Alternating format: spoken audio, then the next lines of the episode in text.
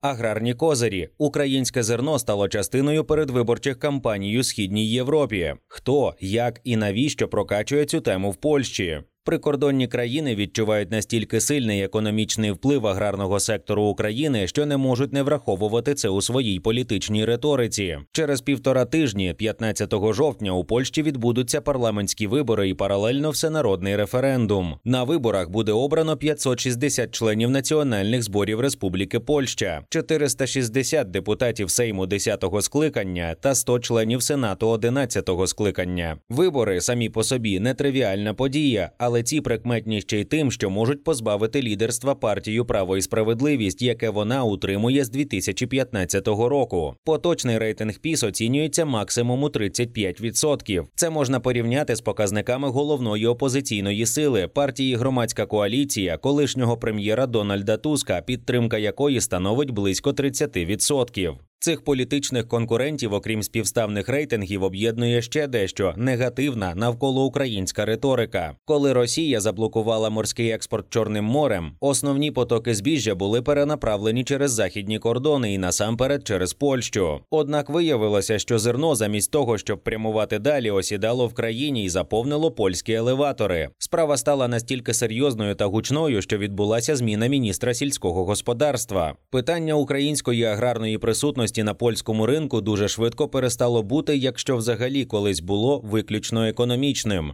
Право і справедливість, тонко вловлюючи настрої у суспільстві, коригувала відповідно до них свою риторику. Якщо на початку 2023 року партійні функціонери називали новини про засилля українського зерна російським ІПСО та вважали проблему надуманою, то вже до травня вони звільнили свого міністра сільського господарства і розпочали священний похід на захист польського рольника або ж селянина. Опонента вони називають Тусковий Берлін, звинувачуючи його в роботі на Німеччину та в ніби бажанні пожертвувати інтересами польських аграріїв заради західноєвропейського бізнесу. У свою чергу Туск також демонізує українське зерно у своїй риториці, щоправда, з акцентом на те, що правляча партія через некомпетентність дозволила проблемі зайти настільки далеко. Майнд розбирався, як кукурудза і пшениця стали чинником політичної боротьби хто є основними учасниками передвиборчих перегонів. У польському електоральному змаганні цього разу представлено п'ять основних політсил: правляча партія Право та справедливість, громадська коаліція колишнього прем'єра Дональда Туска, соціал-демократична коаліція Ліві, центристська коаліція Третій шлях, ультраправа Конфедерація Свободи та Незалежності. Яка розстановка сил? Опитування громадської думки вказують на успіх опозиційних партій. Один із чинників цього успіху скоординована стратегія. Для виборів більшість опозиційних партій, окрім ультраправої, уклали сенатський пакт 2023, згідно з яким висувають єдиного кандидата у кожному окрузі. Українське питання винесене на референдум, який пройде синхронно з виборами. Ні, на референдум буде винесено чотири питання: про продаж державного майна іноземцям, підвищення пенсійного віку, зведення стіни на польсько-білоруському кордоні та недопуск нелегальних іммігрантів із близького сходу та Африки. Ставлення до референдуму неоднозначне як в опозиції, так і в пересічних громадян. Є думка, що це не більш ніж технологія, яка покликана шляхом популістських запитань підвищити лояльність до правлячої партії. Єврокомісія також здивована ініціативою, особливо враховуючи, що жодного впливу на політику Євросоюзу результати плебісциту не матимуть.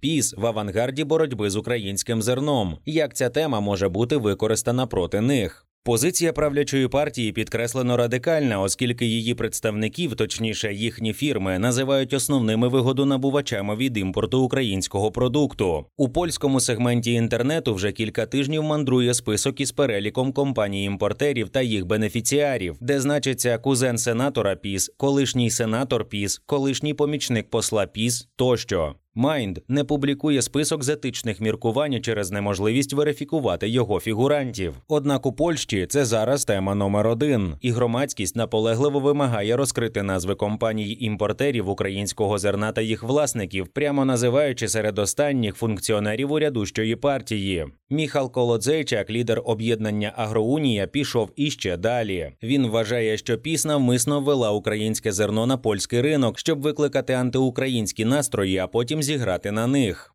Яка позиція основної електоральної групи фермерів? Фермерам справді є чим дорікнути піс. Екс-міністр сільського господарства та віце-прем'єр Генрік Ковальчик насправді закликав селян не продавати зерно, а чекати найкращих цін. Найкращі ціни так і не настали, оскільки на ринок вийшов український товар. Тепер це справді виглядає так, ніби міністр навмисно вів громадян в оману, щоб звільнити місце для українського збіжжя, яке мало прибути. На мій погляд, партія право і справедливість зробила це спеціально, щоб дозволити цьому статися, створити сьогодні перед виборами антиукраїнські та антиєвропейські настрої, створити цю поляризацію. Україна погана, ЄС поганий, тому вони хочуть збудувати націоналізм, який ніби захистить поляків, каже лідер агроунії. Вони розпалюють пожежу, а потім гасять її.